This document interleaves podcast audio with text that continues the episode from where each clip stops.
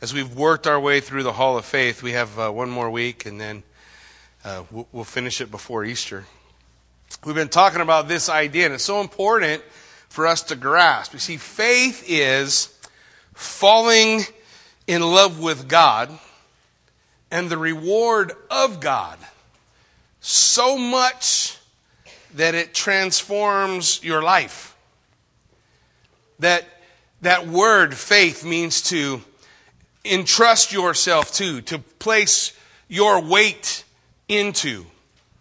The idea that the Bible lays out for us as we work our way through the concept of salvation, one of the things that the Bible teaches us is that we are to abide in Christ, right?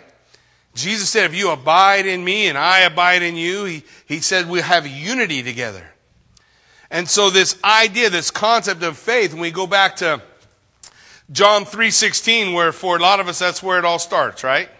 For God so loved the world that he he gave, right? He gave his one and only unique son, his only begotten.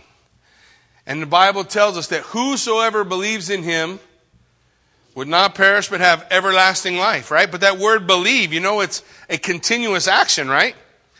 God's not referring to there was a moment in time when I believed. He's referring to a life. There was a time when you fell.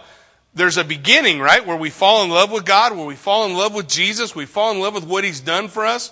And then our life is forever marked by that reality that now I'm in Christ.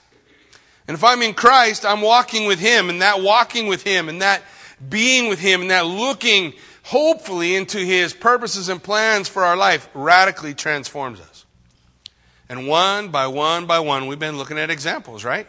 All the way through chapter 11, all the way working our way through chapter 11. I don't want you to lose sight of the beauty of this reality that what we have is a life that is transformed in such a way we can endure the difficulties of life we can even endure those difficulties with joy because we have a greater treasure waiting.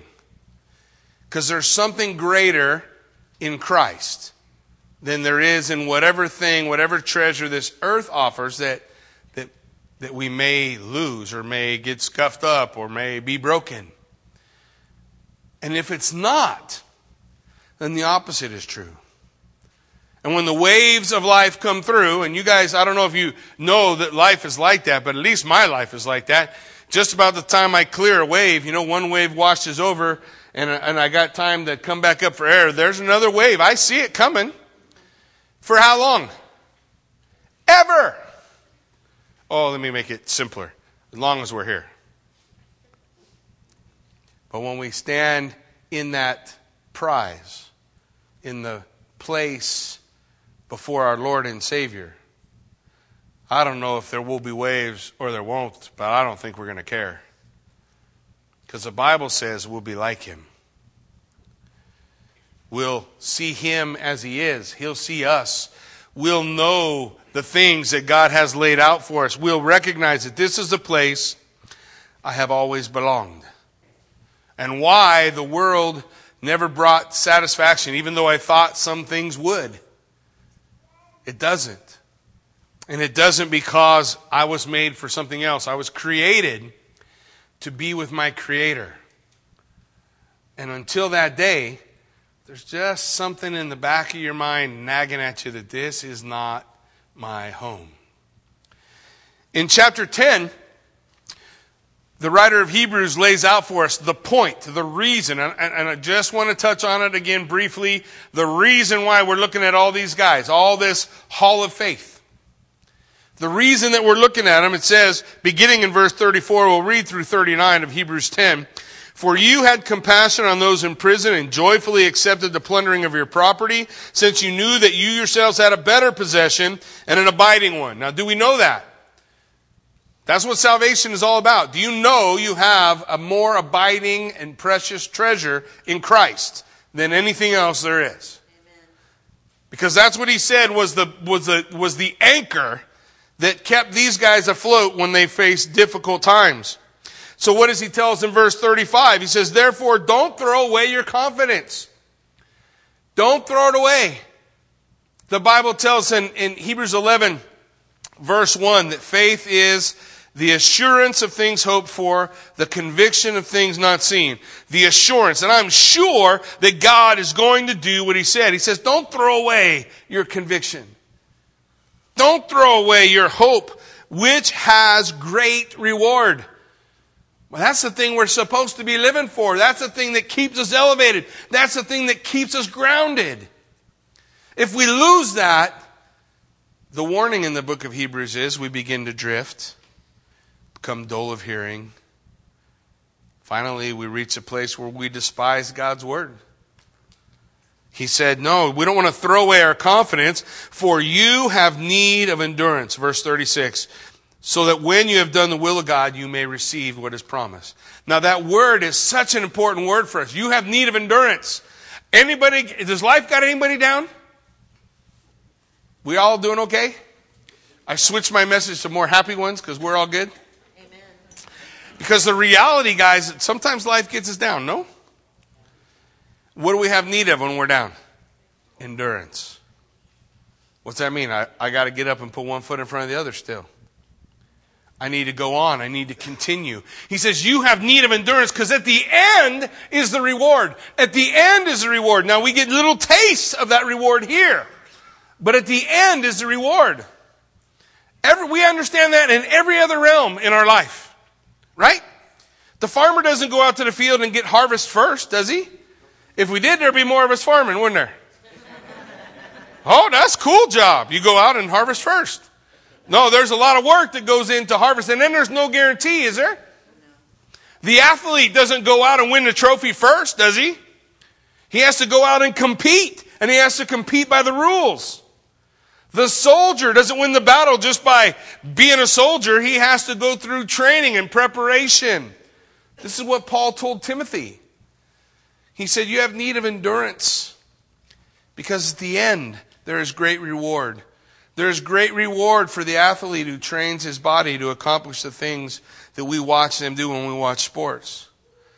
There's great reward when we see the man of God live out his life in faith, marked by faith, die in faith, and receive that reward of seeing his Savior, Jesus Christ, and hearing the words, Well done, in the eyes of the Creator, looking right at you. There's not going to be nothing else like that.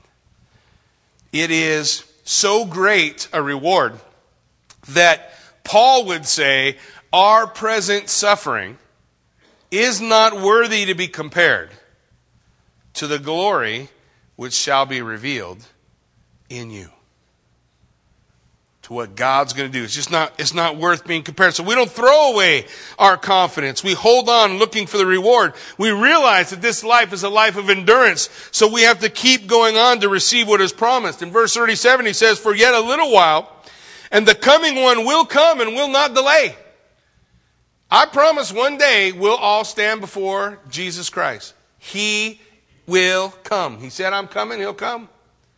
We read about it in Revelation chapter 19. I guarantee it will happen. Jesus Christ will come. But he says, My righteous one shall live by faith. Jesus, he's saying, Look, the one who is righteous, who really has a relationship with me, He's going to live. He's going to finish his race. He's going to start his race. John 3:16. He's going to finish his race. He'll die in faith. These all died in faith. We read that in Hebrews, right? They start in faith. They die in faith. They realize we have need of endurance, and so we keep on. We keep moving forward. We don't shrink away. That's what he says. He says, My righteous one will live by faith, but if he shrinks back, my soul has no pleasure in him. But in contrast all that, we are not like those who shrink back and are destroyed, but we are of those who have faith to preserve our souls.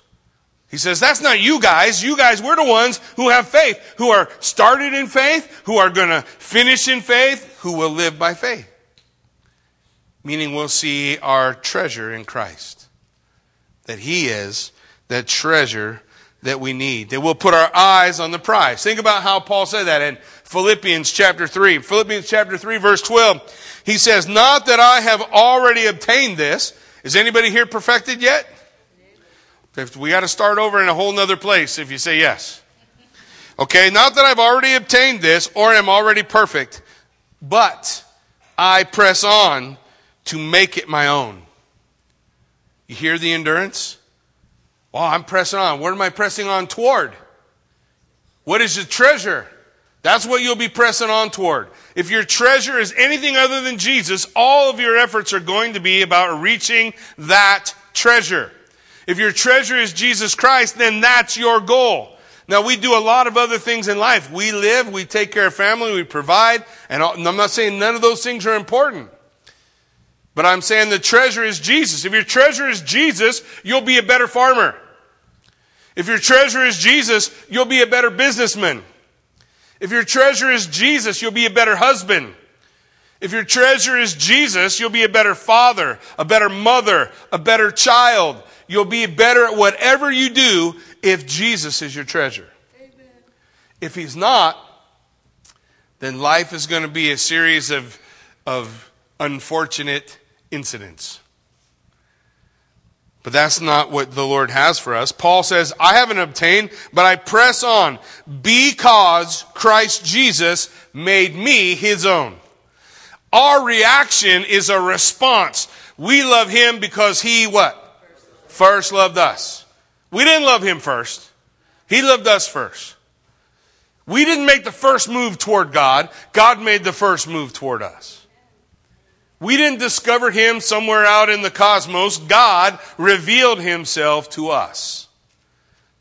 Throughout history, the Lord has done this. So, because he made me his own, because he died for me, because of what he's done in my life, I'm pressing on to him. I'm trying to get to him.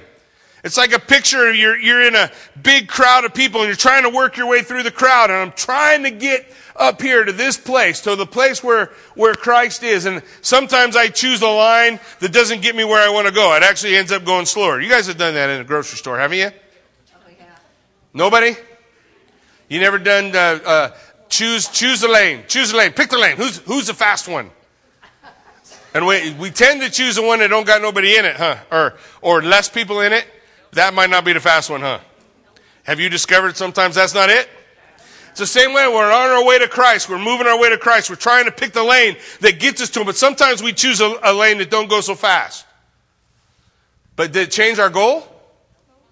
Oh, I'm still headed there. I'm still headed. I might jump a line. I might change my direction, right? Isn't that the way our life looks? Paul says, I press on toward him. Brothers, he said in verse 13, I do not consider that I have made it my own. But one thing I do. Just one thing. I like I like lists of things that are ones. I can remember a one. Two, I can't promise. Kathy starts giving me instructions, you know, okay, here's what I need you to do. But by the time she gets to the third thing, she knows my eyes are glassed over. Uh, I'm, I'm still back on one. He says, one thing I do. And then he tells you two things. Don't you love it? That's what we do that too, don't we? This one thing I do. I forget the things which are behind me, and I move forward to the thing that's in front of me. And isn't it the devil's way to get us to look back at our failures? That's what I love about Hebrews 11. That's how God sees us. Hebrews 11, God doesn't list any of the failures of these guys. They all had failures. He doesn't list, list the failures of the women. He doesn't say, when I told Sarah she was going to have a child, she laughed. He doesn't say that. He just says she had faith. Because he does, he's, that's over. All those failures, they're gone. We don't, we don't need to worry about those. What do we got to worry about? Where we're going. Can I get where I'm going if I'm always looking backwards? No, so I got to look forwards, right? That's what he's saying. I forget the things which are behind. I don't live in the past. We can't live back there no more. We got to leave the past. And we got to put our eyes, focus our eyes. Listen to how he says this. Forgetting what lies behind and straining forward to what lies ahead. You got to hear that that reaching out. I, I, the the closest, the greatest picture I, I, can ever see about this is in football. I don't know. I'm sorry, you guys aren't football fans, but I am. So in football, when a guy's trying to score that touchdown, he's fighting his way through the crowd, right? And they're a goal line stand. What's he do at the, at the last, the last bit of the run? Reach out with that ball, right? far, he's just trying to, you know, sometimes he makes it, sometimes he don't, sometimes bad things happen, but he's stretching out. That's the word. Reaching out. It's like this, this incredible desire to reach to Christ. I gotta reach to Him. Just like those guys trying to score a touchdown, trying to experience that victory. He says, man, I, I reach straining forward to what lies ahead. I press toward the goal. Hear him? Press toward the goal. I gotta score. I gotta cross the line. I gotta get to where Christ is. I'm gonna strain and I'm gonna move and I'm gonna press toward the goal, the upward call of God in Christ Jesus. I want to get to Him. That's how it's described, this life. This life is not described like sometimes we think of it. It's not described as a life that when I was four years old, I prayed a prayer and now I'm 65 years old and, and I've lived my life out and I, uh, you know, uh, maybe I, my life can't be marked by the idea that I've been stretching forward. Like I've been reaching out like I've been living by faith. But the good news is, that's okay. It can be now. It can't be now that I'm reaching forward. It can't be now that I'm stretching out. It can be now that I recognize, man, this is what God's Word's calling me to a lifestyle. We often say things like, Have you made a decision for Christ or have you accepted Christ? And I understand all of those things and, and, and, we understand what that means. But that was the beginning of the race, right? You get that? That was the beginning. The gun went off. Go! And some of us are still at the starting line. But God's calling us to go. We have need of endurance. Let's go. Let's, let's join the race, right? Let's run the race with endurance for the prize lies out before us. And what's that prize? Look, if the prize is anything else but Jesus, we don't want to run. But if the prize is Jesus, we will move forward. So this morning, we're going to take a look at the life of Moshe. Moshe, Moses. You guys have all heard of Moses, right? And when we look at Moses here in the scriptures, we want to see how did faith transform Moses? How did faith mark Moses' life from the beginning to the end? One of the things we want to remember about Moses, there's several things actually we want to see. One of them is he's the greatest prophet that Israel ever had. Not necessarily my words. Deuteronomy 34, verse 10 says, There has not arisen a prophet since in Israel like Moses, whom the Lord knew face to face, none like him for all the signs and wonders that the Lord sent him to do in the land of Egypt to Pharaoh and to all his servants and to all his lands, and for all the mighty power and all the great deeds of terror that Moses did in the sight of all of Israel. He's the greatest prophet they ever had. Probably one of the greatest heroes that they look up to. In fact, Numbers 12, verse 6 says, And he said, Hear my words. If there is a prophet among you, I, the Lord, make myself known to him in a vision, or I speak with him in a dream. But not so with my servant Moses. Listen to what he says. He is faithful in all my house. With him, I speak mouth to mouth. God says, I showed all the other prophets visions, but I stood in front of Moses. He's seen me. He's seen me stand before him. With him I speak mouth to mouth clearly, not in riddles. He holds the form, he beholds the form of the Lord. Do you hear that? He beholds the form of the Lord. I just want to just tickle your ears a little bit and say this. A lot of times we go reading through the prophets and we hear this phrase, and the word of the Lord came unto, and we think, some idea or vision popped into their head. But you shouldn't think that after reading John 1 1. What's it say in John 1 1? In the beginning was the Word. The Word was with God. The Word was God. Who is God the Word? Jesus Christ. No man can see God and live, but he can behold the only begotten, one and only Son of God, Jesus Christ. So the word came to Moses when he says, I spoke to him face to face. Who do you think he's talking to? You think Moses didn't know who was transfigured on the mountain? When it says Jesus stood before them transfigured and Moses and Elijah came to him, Moses is like, man, we spent a lot of time talking like this. Face to face. Mouth to mouth. He beheld the form of God. Doesn't the scripture say Jesus was the very form of God? The essence of God? That's what the scripture declares. The, the essence of God Almighty. He was Israel's greatest lawgiver. He was Israel's greatest historian. First five books of the Bible, who wrote it? Moses. See how smart you guys are? Moses wrote the first five books of the Bible, the great historian. He was Israel's greatest saint. Listen, it says in Numbers 12 3. Now the man Moses was very meek, more than all the people who were on the face of the earth. You hear that? God's word says that Moses was the most humble man among all men on the face of the earth. Number one, God's greatest prophet, greatest lawgiver, greatest saint. How about this? He was Israel's greatest deliverer. Because he's the one that led them forth on the Exodus, right? Moving forward, it says he, he's the one that God used. In fact, we're going to see that as we look. So let's jump in. Look how fast. We're already in Hebrews 11, verse 23. Let's take a look at it. The, the, the life of Moses is like this incredible example of faith from beginning to end. Big beginning to end. Look at it, verse 23. By faith, Moses, when he was born, was hidden for three months by his parents because they saw that the child was beautiful and they were not afraid of the king's edict.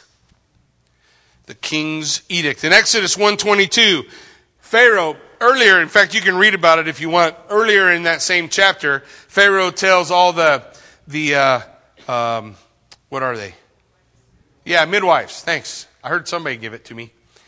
He told all the midwives, "Hey, when they have a boy, kill it. When they have a girl, let it live." And the midwives wouldn't do it. You know, the scripture says that God blessed those midwives. They wouldn't take the life of a child. Anyway, Pharaoh comes out with another edict because they, they weren't obeying him. They said, they made the excuse the Hebrew women are too fast. They're pregnant, they go out in the field, they work, have a baby before we can get there. Bloop, there he is, and we can't get there in time to, to do what you want us to do. It's not quite like that, ladies. I'm just telling you that's what that story was, not, not mine. Anyhow, Pharaoh made this command in verse 22 Every son that is born to the Hebrews you will cast in the Nile but you shall let every daughter live. Now, what I want you to see in this edict from the king is that there's really two threats. One is implied, one is explicit. The explicit threat is kill all the boys, right? What's the implied threat? What if you don't? You get it? So if you if you do, boom. If, if there's a if you have a son, kill him. We're good. But if you have a son and you don't kill him, now maybe we'll kill you all right? That's kind of an implied note by, by Pharaoh here. So it says, by faith, when he was born, he was hidden for three months by his parents. Well, who's his parents? Exodus chapter 6 verse 20 says, Amram took as his wife Jochebed, his father's sister. She bore him Aaron and Moses. The years of the life of Amram were 137 years. So we got Amram and Jochebed. So Amram and Jochebed are his parents. They hear the decree. They have the, the birth of a son. Moses is born. And what does it say? It says he was hidden three months by his parents because they saw that child was beautiful. And it drives me crazy because just about every commentary tries to tell us that there was something special about how Moses looked. That somehow he had more value than all the other male children who were thrown into the Nile. But I don't believe that. I believe Amram and Jochebed said, He's beautiful because every parent says when they look at their child, He's beautiful. And they had faith to say, God has a purpose for Moses. People try to say all the time, well, God must have spoke to him. Well, the only problem is that's not in the Bible. The Bible says they looked at that child and they said, he's beautiful. And I'm not throwing him in the Nile. They recognized that in the life of a child is the whole world. All our hopes, dreams, all the things that we long to see in this world happen because of children. They're passed on to children. They are our hope. They are all that we have. In fact, Acts chapter 7 verse 20, if you remember, Stephen gives a little commentary on this when Stephen gives his exhortation in Acts. It says at this time Moses was born and he was beautiful in God's sight. God thought he was beautiful too. Well, what about all the other kids? God didn't think they were beautiful? You know, when God was talking to the children of Israel, he said at the time in, the, in their history, there's a valley in Israel. If you go to Jerusalem with us, there's a valley that runs alongside Jerusalem. It's a place where uh, Judas hung himself. You know where Judas hung himself? You know what that place is called? Gehenna. That's not an accident, I don't think. You know what Jesus used to, to describe as hell? What word? Gehenna. What was in Gehenna? The dump, the trash, later on. But even before it became the dump, the trash, you know what was in Gehenna? The worship of Molech. You guys heard of it. That's where the children of Israel would sacrifice their children. And when God condemned the, the children of Israel, when he judged them for that, he said, What are you doing? This thing never even entered into my mind. When I hear God say that, you know what I hear? Those children are beautiful. Every little life I have a plan for and a purpose for. A couple of weeks ago, we were out outside Planned Parenthood. Bill often spends time out there. And, and uh, um, in case you were wondering, I wasn't asking for anybody's permission, so I'm going to do it whether you like it or not. it's irrelevant. But when we were out there, a person came up to talk to me, really upset and aggravated, and they want to talk about when life starts and, and whether or not the, it's at the heartbeat or when brain function happens. They're going through all that stuff. And, and all the other guys out there, they know all that, but I don't care about any of that. I just told her, God said, I got a plan for that baby at conception. So, as far as I'm concerned, God has a plan for that baby from instant one. And our argument was over. They're a beautiful child. They're a beautiful child. But what, what was the faith of Amram and Jochebed? I don't know what was happening around them. I would imagine there were people who said, I don't want to be slaughtered by Pharaoh. No? You don't think there were people out there grabbing their child? Is it a boy? Oh, it's a boy, it's a boy. And they reach over and grab him and fling him out into the Nile? You don't think that happened? You don't think there were other parents who said, this is, this is, we, this is too much.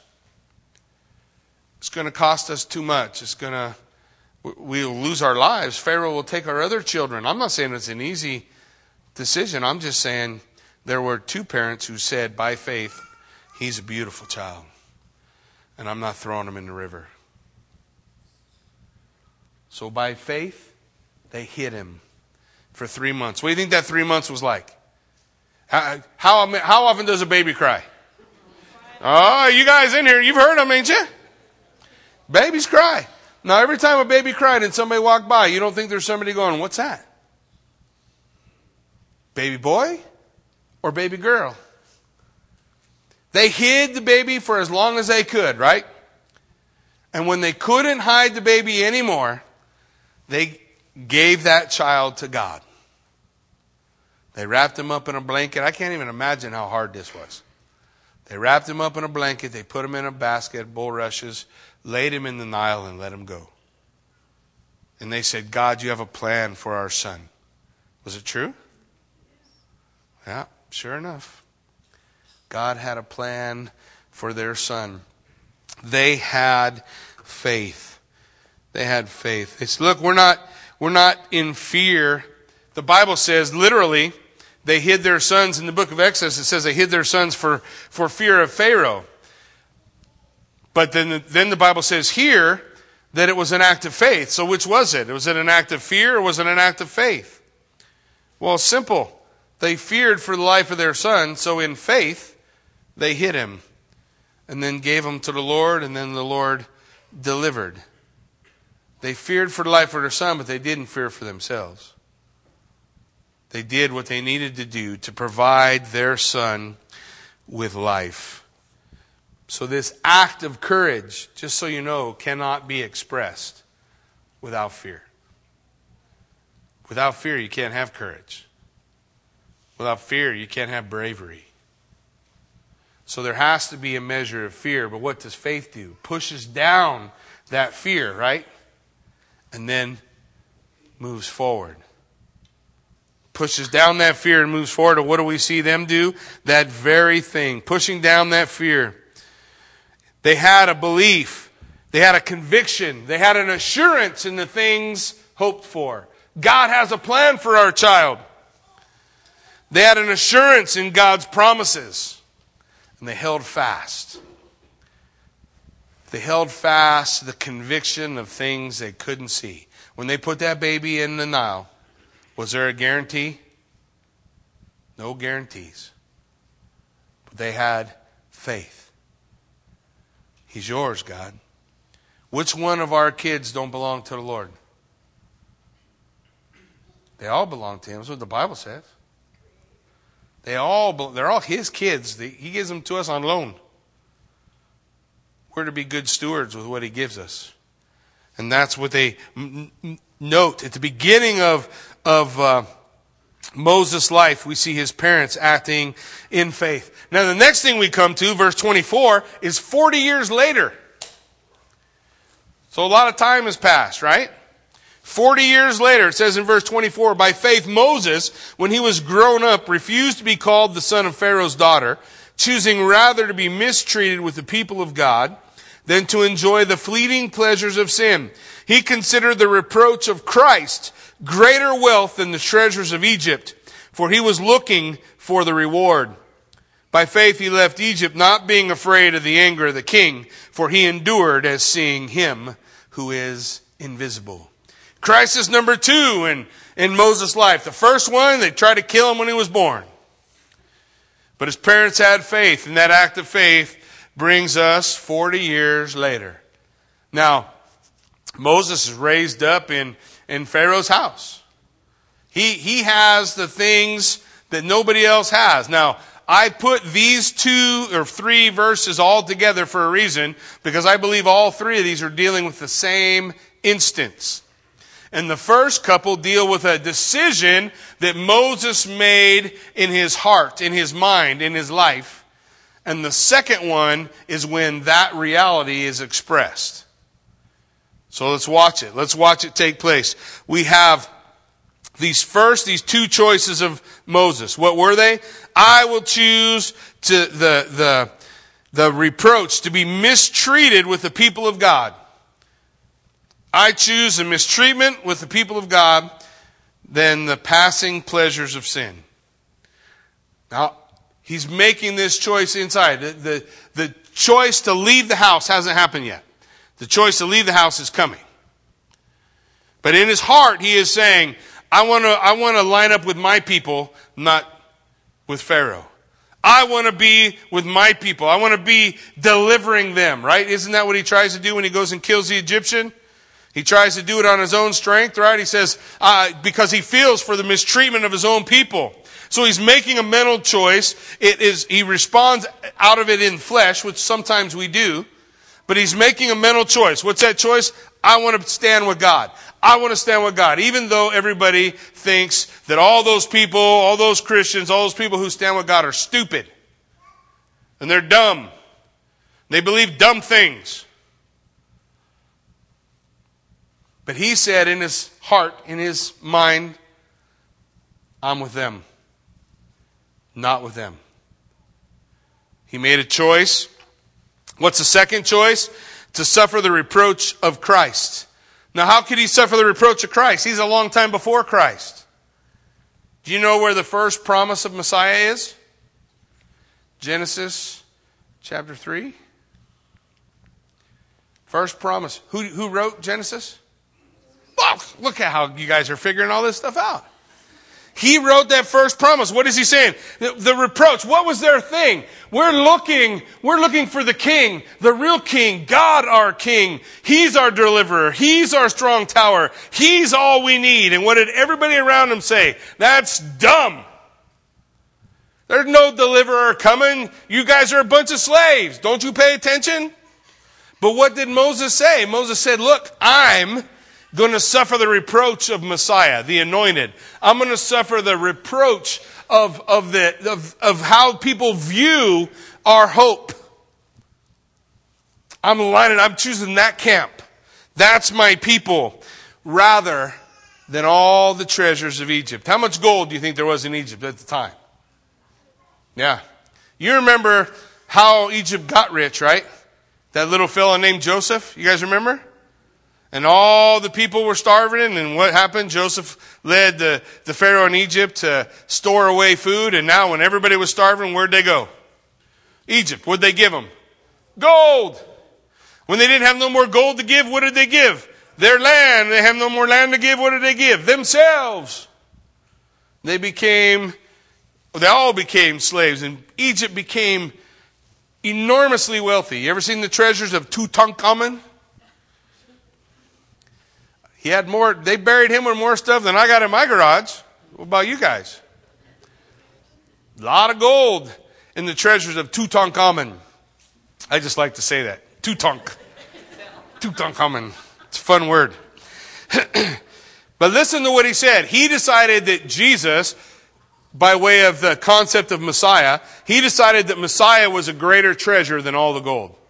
Do you hear what we've been talking about? What we've been talking about? That Jesus is our treasure. He's our goal. We're focused on Him and we're moving forward to Him. So what are the two choices that He made? I'm going to stand with God's people. I want to stand. I'm choosing a side, right? I'm choosing the side that God's on. I'm choosing God's side. What was the second thing? I'm going to put my eyes on the real prize. It's not the gold of Egypt.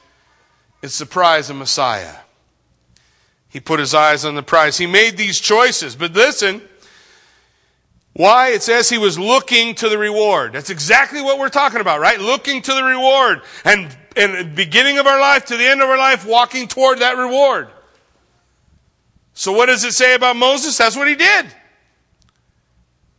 That's what he did. He said, I'm going to stand with God's people and I'm going to walk toward Messiah. I'm going to walk toward the anointed of God. I'm going to walk toward that holy promise of God. So then look at verse 27. Here's when it becomes a reality. By faith, he left Egypt, not being afraid of the anger of the king, for he endured as seeing him who is invisible. Now, about this time, you should be asking a question. But sounds a little contradictory to the book of Exodus. Let's flip over to Exodus chapter 2, verse 11. Look at it together. One day when Moses had grown up, he went out to the people and looked on their burden. He saw an Egyptian beating a Hebrew, one of his people. He looked this way and that, seeing no one. He struck down the Egyptian and hit him in the sand. And, and then he went out the next day. Behold, two Hebrews were struggling together. And he said to the man in the wrong, Why are you striking your companion? And he answered, Who made you a prince and a judge over us? Are you going to kill us like you did the Egyptian? Then Moses was, what's it say? Afraid. I told you, there can be no courage without fear. He was afraid. Moses was afraid. He's going to kill me. But his motivation for leaving was I finally get to do what I said I was going to do for all these years. I'm going to go put my eyes on the prize and walk toward the Lord you, you think, well, I don't know about that, Jackie. Well, let me tell you this. You honestly think, judging by today's world, whoever Moses killed, You honestly think he couldn't have gone to his mom and said, Mom, the dude was a loser and stuck his tongue out at me. Uh, you know, I'm the prince of Egypt. He did something wrong. I killed him. You know, he deserved to die anyway. Go talk to Pharaoh and get me out of this. You don't think he could have done it? You don't think Moses could have thrown himself into the treasures of Egypt? You don't think Moses could have gone in to Pharaoh and before Pharaoh who grew up with him for 40 years? You don't think he could have got a pass? If he wanted a pass? But at that moment, at that defining moment when the crossroads were laid out for Moses,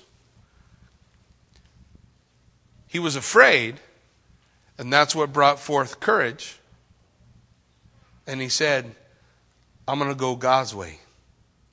And I don't think God wants me in this house no more. And I don't think God wants me in this place. So he walked out into the desert, not knowing where he was going. Did he? That remind you of somebody else? Not knowing where he's going, just walked out into the desert. He spent 40 years being trained by all the best that Egypt had to offer and then God was going to spend the next 40 years training them right, fixing all the bent and crooked places. You guys know that God can strike a straight blow with a crooked stick, right? You don't know that? God's God. He can do anything, can he? So if I don't got quite things quite right, God can make it right, right? He can he can straighten it out. But sometimes a little easier than God making a straight blow with a crooked stick is taking the crooked stick and making it straight. So for 40 years, God took a crooked stick and made it a bit straighter, preparing Moses for what he was going to do, preparing Moses for what would be accomplished. And so, Pharaoh, he wants to kill Moses, but he can't. Because Moses takes this moment. I believe he takes this moment he sets in his physical reality what was already a part of his mind and heart. And he leaves. I'm leaving. I'm going. Moses made this choice, and I just want to tie it back. We look back in Hebrews. He made the choice to, look what Hebrews says. He made the choice to, look what it says. By faith he left Egypt, not being afraid of the anger of the king, for he, what's the word? Endured. He endured. That word endured. He's like, man, I'm, I'm gonna, I'm just, I just gotta go with God. I just gotta endure. I gotta, I gotta live. I gotta go. I gotta figure out how all this is supposed to work. How my life is supposed to happen. So the scripture uses that. Hebrews defines it. He says, man, he endured. He put one foot in front of the other in the middle of the desert, found himself in Midian. Coincidentally, he meets his wife. He meets a father in law who's going to give him a little bit of wisdom, who just happens to be a man who worships God Most High. He's instructed how to be a shepherd and how to lead sheep.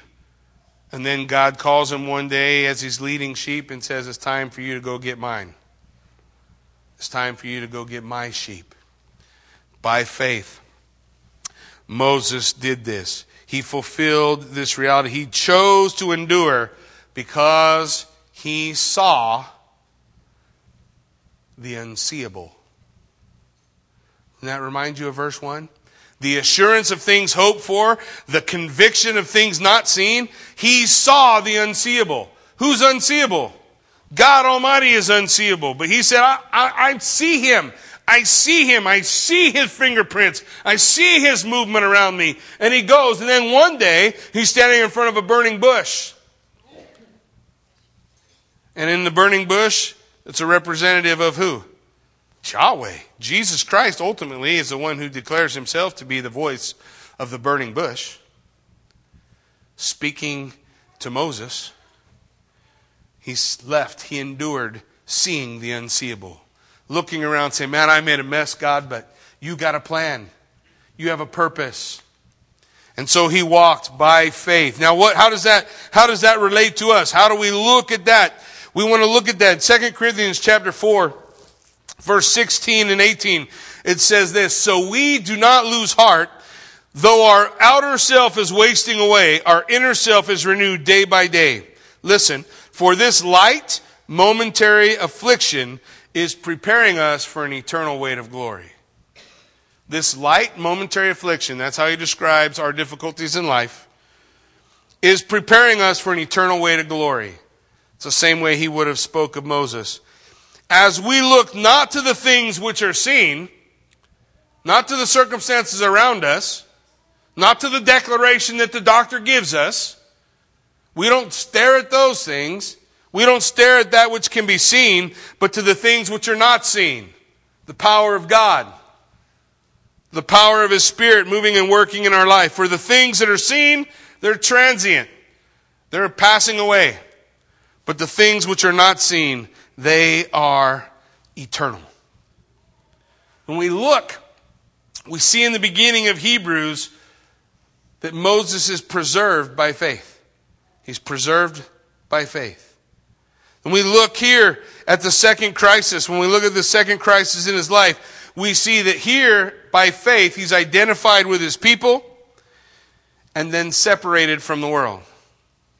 By faith, he identifies with the people, separates from Egypt, separating from the world. But in crisis number three, we see faith bringing salvation. Look at it. He says, By faith he kept the Passover and sprinkled the blood so that the destroyer of the firstborn would not touch him. By faith he killed the lamb. The blood would have been right there in the, in the threshold. As you pass the door, there's a little hole, the threshold. The blood was in that threshold. They closed the door. Take hyssop, a little branch, a bush piece of a bush, dip it in the blood. And then he was told to strike over the top. So he'd strike over the top, the wood that went across the top, he'd strike it. And then dip. And then strike both sides. And then go inside the house. Stay dressed, ready to go. And enjoy the meal of the Passover lamb. And everyone who obeyed that on their door was a cross. And the angel passed by. Faith led to obedience. His faith led to obedience, and that brought salvation. And when it says he kept the Passover, that word for kept means he kept it forever. So Passover became a thing that kept coming by, right? They kept participating. They kept being a part of it. They kept focusing on it. They kept seeing it. So we see the life of Moses begins with parents who by faith understand that children are a beautiful thing and that God has a plan for his life, so they preserve his life. Then we see later on in his life, he begins to identify himself with the people of God and separates himself from the world. And then toward the end of his life, 40 years later again, now he's 80, he's putting the blood on the doorposts and he's seeing God pass over. He's seeing the hand of God's salvation. He's seeing God move and work in his life. His whole life, from beginning to end, a life of faith. A starting point, and the scripture says these all died in faith. These all died looking to the prize, looking to the glory of God, looking to Him. Moses lays out that example for us so that we maybe can see in some way that God lays out in His Word that we can begin and continue and end in faith in faith all the way through, a life committed to the treasure of God all the way through. Amen? Why don't you stand with me? Let's pray.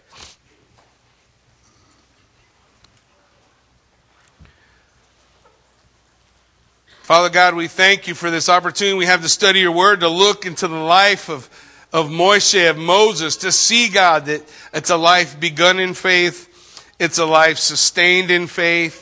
It's a life finished in faith. From beginning to end, from start all the way through, God, his life is marked by this ideal that he had faith. He put his trust in the treasure of God. He put his hope in the treasure of God. He held on to the promises of God and he continued to move forward. And as he continued to move forward, one step in front of the other, he just simply became the greatest prophet, the greatest historian, the greatest deliverer Israel ever had.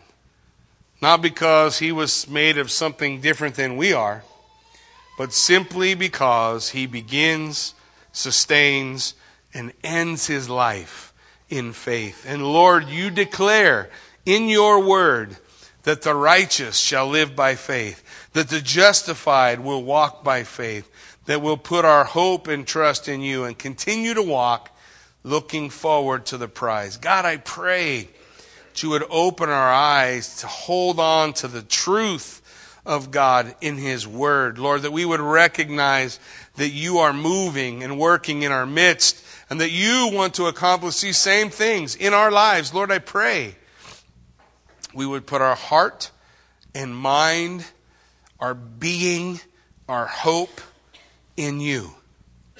And that we, as they, would be those who have all died in faith, who have finished the race, who have kept the faith. And we give you all the praise and the glory for it. In Jesus' name we pray. Amen.